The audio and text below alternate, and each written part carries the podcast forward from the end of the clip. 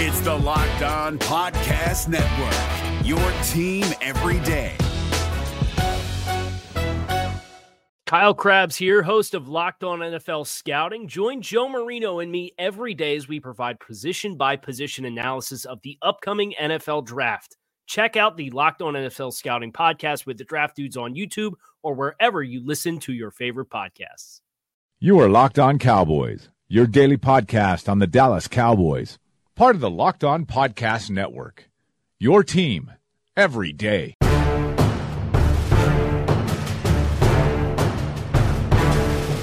Welcome back to the Locked On Cowboys podcast, part of the Locked On Podcast Network. Thank you for tuning in. I am your host, Marcus Mosher. You can find me on Twitter at Marcus underscore Mosher. And joining me today, as always, is Landon McCool. You can follow him on Twitter at McCoolBCB. You can also listen to him on the Best Coast Boys podcast. Landon, how are you doing today, sir? I'm doing well. I'm excited. We got a, a good friend of ours on. We're going to talk a bunch of details Yeah, about we- football. It's fantastic. We do. We have a special guest today, Alan Uy of Cover1.net. You can follow him on Twitter at Alan Uy22. That's A L L A N U Y 22. Alan, how are you doing today, sir? I'm doing great, guys. Thanks for having me on. Thanks for coming absolutely. All right, so coming up on today's show, show, we are going to talk a bunch about the Cowboys offense. But before we do that, Alan, I want you to tell our listeners a little bit about yourself, where you work, and how you kind of got started charting all of these Cowboys games. Uh, sure, I'd be happy to. Uh, well, basically, right now, I I am the Cowboys analyst for Cover1.net, which is run by Eric Turner, and uh, it started out as a primarily Buffalo Bills website, but they have recently expanded into covering other teams such as Dallas and the New York Giants. Uh, the New York Giants analyst is Nick Turchin. So that's that's where I'm doing right now, and I'm uh, you know happy to, to be there and thankful for the opportunity that uh, Eric has provided. Uh, when I started, I actually started back when I when I started seriously writing about Dallas and seriously considered trying to figure out a way to break into the industry. I, I started that in 2016. It was uh, at that time where I was looking to try and learn more about the game because I always wanted to be able to have real conversations about football without actually saying, you know, the the generic answers of well they don't have leadership that's why they're not that's why they're losing or something or something as, The as hot silly as that. Yeah exactly. Th- th- i found found so much that was so silly i just wanted I actually wanted to know more about how the game is actually played. Hmm. and i didn't know where to start. I didn't know where to where to start looking. Uh, and i eventually found a, a couple of books that i read. One was by pat kirwan uh, take your Mhm. eye off the ball. The other one was smart football by chris brown. Um, Great but books. the, the yes the pat the pat kirwan book in particular he talked about how he would he would play chart during live games and then at halftime he would go to the coach and let them know hey they did this on you know first down or they use this personnel grouping on this down and distance and so forth. And i thought that that was interesting that intrigued me so i decided to try and experiment that with myself. And uh, i used you know i practiced on a on a cowboys game uh, using game pass before beforehand and it was right at that same time where andy benoit of sports illustrated reached out online he sent out a general a general tweet asking for people to volunteer to to uh, uh, what's it called to uh, intern for him, and uh, that it was so it was kind of fortuitous timing for me. Uh, as at that point that I I reached out to Andy and I told him that hey I just started display charting. Um, let me know what you think, and uh, from that point uh, we started uh, collaborating a lot. He reached out to me and told me he'd never had a play charter before, and uh, that uh, he was interested in having me come on and, and work with him.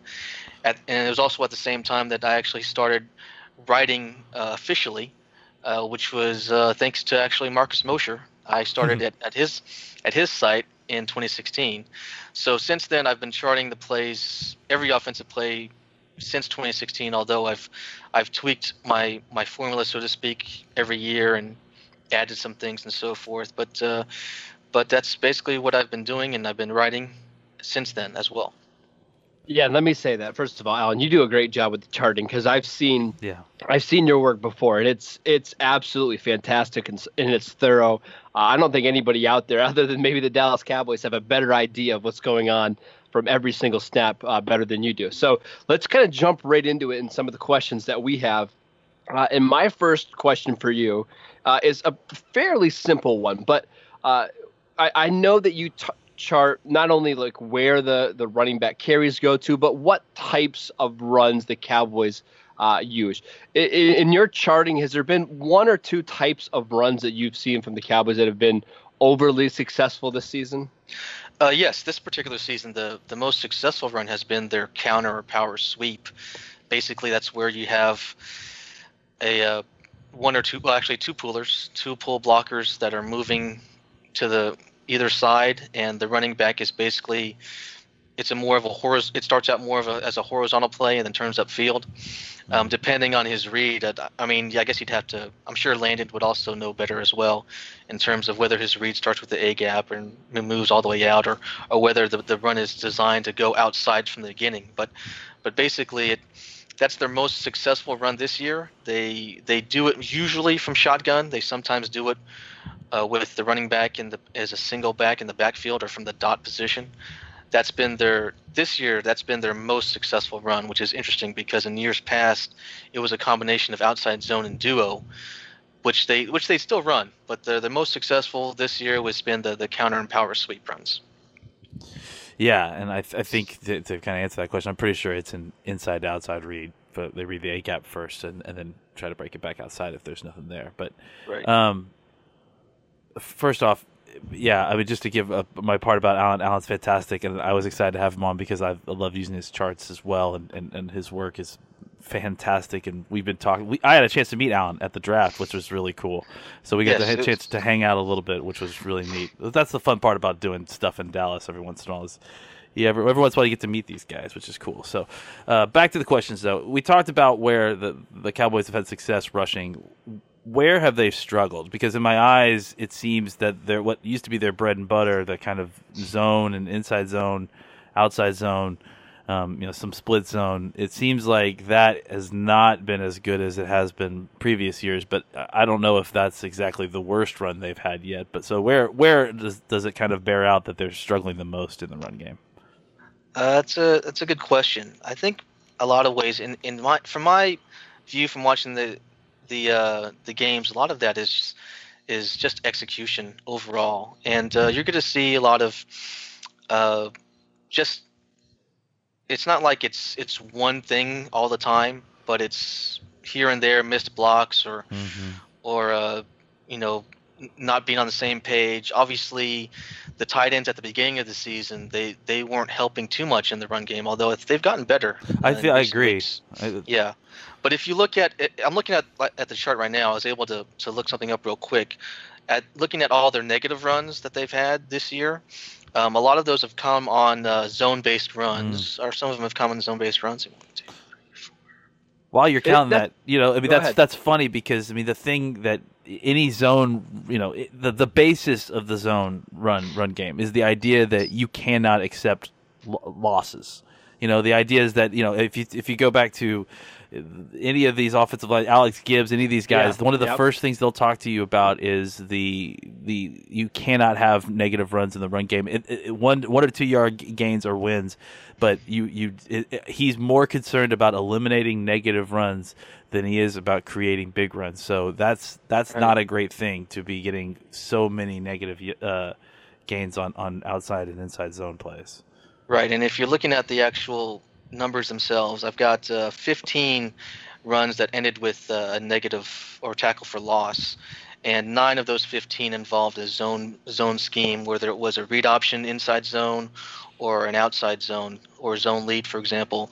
Uh, nine of 15 were they, they lost yardage on that, and then the other six were, were more gap-based plays, as in like the uh, power runs or the duo runs and so forth.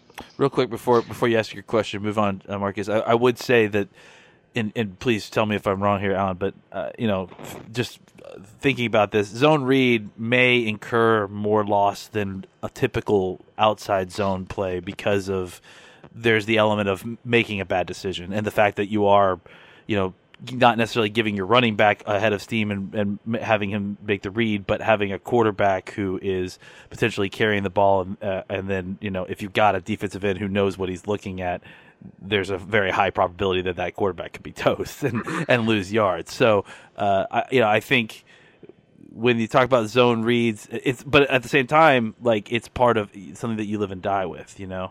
So Correct, It's, yeah. it's it's tough. It's like it it's kind of built into the the, the sauce a little bit. Yeah, yes, I think you're right. Uh, obviously, because they're leaving a defender unblocked, and that defender, if they play, if they play the that particular play well, then Yeah. it can definitely blow things up. Although I think we've both all noticed that whenever Dak has has gotten a keep read, as in a read where he keeps Mm-hmm. the ball and runs it. Um, whenever he's done that, he's usually done a good job in gaining yards. Yeah. But that's not always been the case. So I think that's something that fans might might forget. It's not as simple as why isn't Dak running the ball more? It's, you know, because a lot of the times the defenses know how to play it, Well, yeah, and and they don't. They make sure not to give a, a keep read to Dak. They make sure to give to play it so that Dak has to give the ball to, to Ezekiel Elliott, and then they crash down on the run game. and that's a different type of athlete that's playing in college that's unblocked. You know, I mean, those guys. I mean, these guys are the elite of the elite. You're talking about defensive ends, so you know sometimes even if they make a slight hesitation or make a bad decision, their athleticism can make them right. You know, so it it, it it's it's it's a kind of live and die play to a certain degree, but when it hits, it hits big. So I've got a question for either of you two, and maybe it's not one that we can answer, but um, we talked about the nine negative runs on the zone concepts. Alan Landon, is there one particular player that's causing so many of these runs to fail, or is it just lack of execution by one different person on every different play? Well, my opinion on that is is that it's a multi Yeah. faceted answer because and I think we're seeing that with the fact that they they fired Paul Alexander. They Mhm. fired him and they and they promoted Colombo and brought back uh, Hudson Houck. Mm-hmm. So that's that's probably the biggest issue just just from my uh, I, I you know I've charted all the plays, but it's not as if I've graded all the players. I don't have time to do that. I'm afraid. Sure. Yeah, I'm not. I'm not a not But, a one-stop pro football focus. But the, the, the truth is, is that uh, you know, I think when you hear Alan talk, like even early on, I mean, you heard a lot of what what I think too. Like this, the, the idea that this is not like uh, this is multifaceted, and not only is it, you know, I think coaching was the easiest thing to solve. You know, because I mean, you, you can fire that guy. They like Colombo anyways. They really they wanted Colombo. It sounds like they wanted Colombo to be the offensive line coach initially, but were concerned about you know his experience there. So uh, I, I think you know there has been it's it's been a combination of things and i think when it's a combination of things it's hard to parse out that out. You know like it's hard okay is it the play calling? Is it the technique that's being coached? Is it the technique that's being deployed by the player? You know not not taking to technique that's being coached. You know that's those are all very that's difficult alchemy to kind of d- d- disperse from a 10,000 foot view without any inside knowledge. But I, I think Alan and I would probably both agree, and I'm sure you agree as well, Marcus, that when you watch it, it's it's it's you get a little bit of everything that's running it, right? Like it's and it's that's hol- the frustrating yeah, thing. it's holding, it's, no bad one technique. thing yeah, that you can fix. yeah, and there's also the fact that you know Travis Frederick is out. yeah, They they have a rookie at left guard who's who's shown promise, but also he needs he needs seasoning too. He's uh, he's gonna need time in the weight room in the in the next off season, and which will well, I'm sure he'll get better. But I think that's that's an underrated uh, loss as well. Although Joe Looney has played well in my in my view, yeah, but there's still and and, and let's not and let's not get uh, confused with the fact that the Cowboys are still running the ball well. Overall, they're a good running team yes, but they're not necessarily dominant in the run game, and uh, and of course the uh, the pass protection has been has been worse this year than than say in 2016 when they were dominant in the run game but had uh, and were pretty good at protecting the passer. All right, let's take a quick break and we will come back and we will talk a little bit about the Cowboys passing offense in 2018. Isn't it crazy how much we pay for new brand name clothes? Why do we buy new kids' clothes if they just outgrow them in a few months? Wouldn't it be great if there's a place to discover awesome discounts on gently used clothes? There is. It's swap.com, the world's largest thrift store. Stop driving to store after store and sifting through racks. Easily sift through millions of clothes in seconds on swap.com with easy to use filters to find just what you need. Over 14 million tons of textiles are wasted each year. Shopping secondhand at swap.com helps prevent textile waste from polluting the environment which is something you can feel good about. Swap.com is the world's largest thrift store. With Swap.com, you can save up to 90% off retail prices on your favorite brand clothes, such as Nike and Gap. Quality, hand inspected items are added daily, and if something doesn't fit, enjoy hassle free returns within 30 days. We have a special offer, offer for our listeners. Get 35% off select items for your first order with promo code LOCKED ON. Plus, find new deals every day on swap.com's homepage. That's swap.com. Is your team eliminated from the playoffs and in need of reinforcements? Maybe it's time for a rebuild, or maybe they're just a player or two away from taking home the Lombardi Trophy. Either way, join Keith Sanchez and Damian Parson for Mock Draft Monday on the Locked On NFL Draft Podcast. They'll tell you which college football stars your team will be taking in the 2024 NFL Draft. Check out Mock Draft Monday on the Locked On NFL Draft Podcast, part of the Locked On Podcast Network. Your team every day. All right, Alan, let's talk about this Cowboys passing game. Uh, it has not lived up to maybe our expectations at the beginning of the season, um, but they've had their moments. So, uh, my first question for you is what is the most common way the Cowboys are throwing their the, the ball? Is there a certain type of route that they they love to throw more often than not? Is there any you know trends that you have noticed from this passing attack? Uh, it's a good question. They, I haven't had the full time to really break it down. Like like uh, they had a previous article from 2017. I was able to break down all the all the passing concepts they like to use. Unfortunately, I haven't had the time to do that yet. But in my initial looking at it, I do know that they still run a lot of the same plays as before. That's they basically the offense in general is is basically the same, mostly the same. They do have added some tweaks here and there.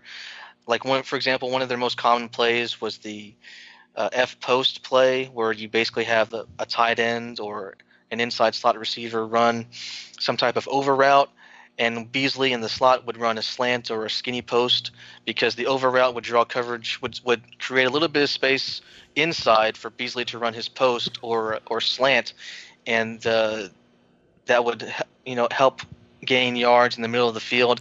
That's one of their their common plays this year. It's a follow uh, concept, right? Basically. Right. Uh, yeah, similar. Yeah, similar yeah. to that too. That's that's correct.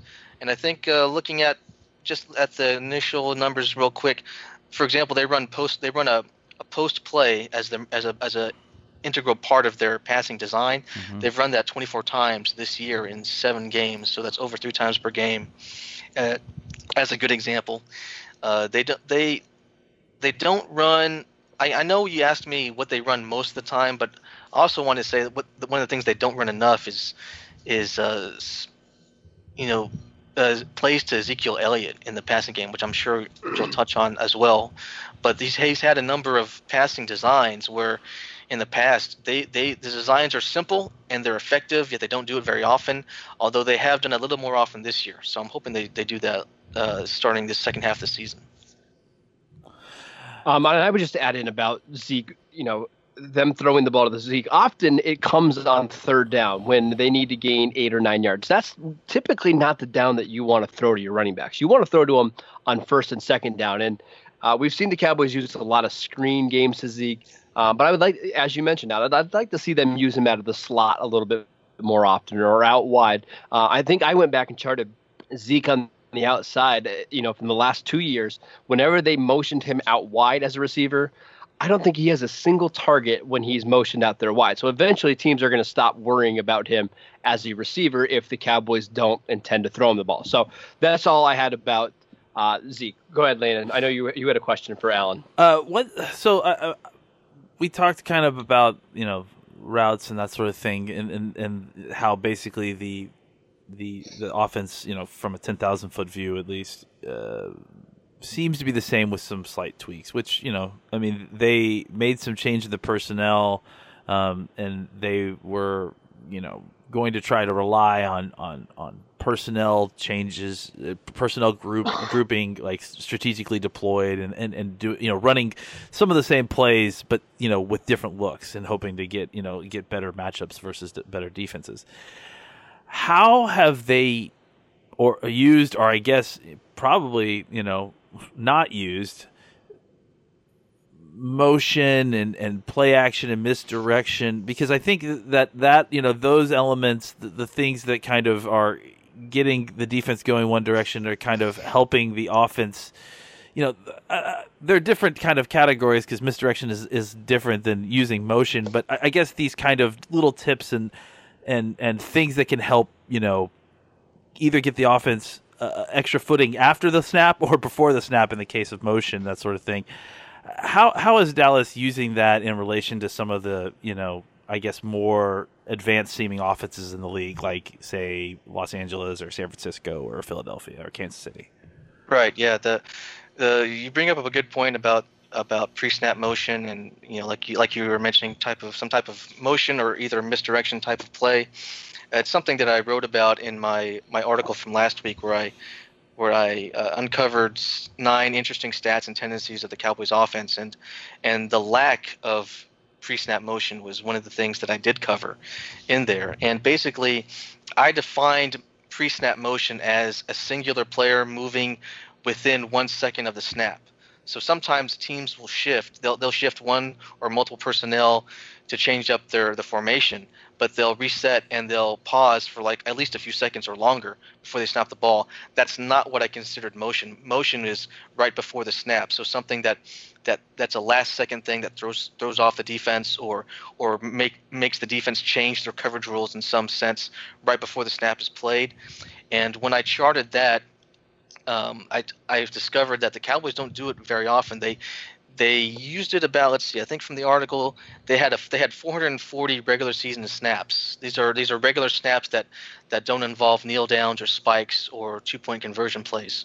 And uh, of those 440 which include run and pass only 90 used pre-snap motion which is about 20.5% or only about 12.9 times per game now i don't have all the numbers for all the rest of the league but I was able to compare it to a single game from the Rams as sort of a. It, it is a small sample size, but it is a nice comparison because we do know the Rams they use a lot of pre-snap motion, and in Week Six against Denver, they they had 74 offensive plays in that game, and 25 of them used pre-snap motion, which is about 33.8 percent. And basically, they they they they use it very frequently, especially on first down. That's something that the Cowboys have not done. They've been pretty static on first downs, uh, and uh, they just don't use the motion that much. I also tried to compare the use of motion, pre-snap motion, in their wins and losses, and uh, the Cowboys actually used it about six times more per game in their wins than they did their losses, which I thought was interesting. Which tells me it's partially partially game flow because maybe they get away from it because they're behind, but also because they're just more effective at it. They, they're they're they're more effective using it when they do, and they don't seem to stick to it on the road. It's something I I would like to see them do for their second half of the season. All right, the other question I had for you, uh, Alan, is their play action game. Uh, we know Pro Football Focus just did a really good article about how every single team's passer rating is way up when they use play action compared to not using play action. And you would think with the Cowboys being a run first offense that they would incorporate a lot of play action into their offense. Is that something they use regularly? Do you think they could use it more? What are just your kind of thoughts on the Cowboys play action game this season? Well, it's definitely something that they they can use more, and I think they should have been using more for for years now.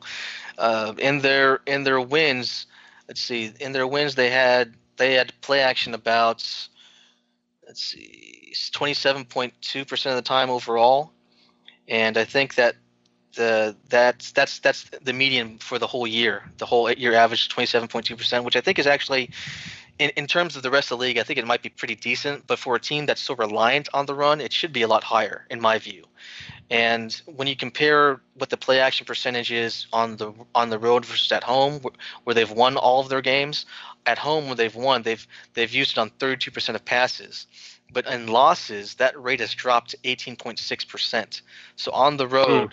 they only they only use play action passes 18.6% of the time. And it's important that I note that I add in the fact that I also accounted for plays where they're basically in a two minute offense and and and are passing all the time. I took those plays out and I wanted to look at the more normal course of the game. just just basically snaps where it's where the offense isn't pigeonholed into having to throw their way out the entire time, and that, that, that these numbers account for that. And so the fact that they they they had about a 14% drop in play action is is pretty uh, pretty pretty surprising and disappointing uh, in my view. Good lord. Yeah, it's surprising to me. But all right, Alan, thank you so much for coming on our show today. Uh, tell the people where they can find you on Twitter, where they can find your stuff. Uh, thank you, Marcus. Uh, you can find me on Twitter at, at AlanUy22. That's A L L A N U Y 22. And you can also read my work at cover1.net. I post uh, weekly weekly uh, advanced scouting reports of the Cowboys' upcoming opponents, as well as film notes uh, after every game. Awesome. That's it for today's show. Thank you guys for tuning in. Make sure you download and subscribe to the podcast on iTunes or wherever you get your podcast. Follow Landon at McCoolBCB. Make sure you check out the Best Coast Boys podcast. You can follow the show at Locked On Cowboys. And I'm at Marcus underscore Mosher. And we will see you guys next time.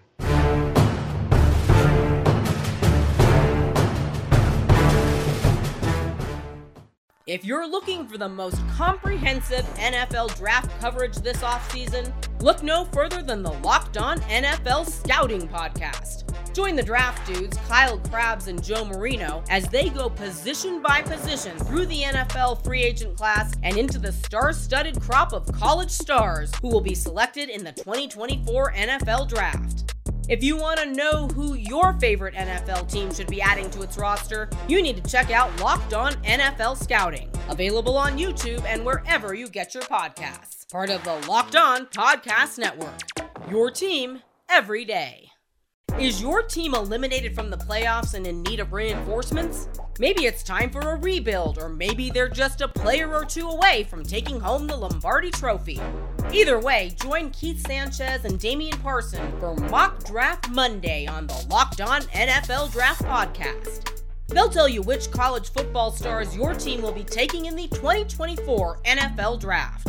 Check out Mock Draft Monday on the Locked On NFL Draft Podcast, part of the Locked On Podcast Network. Your team every day.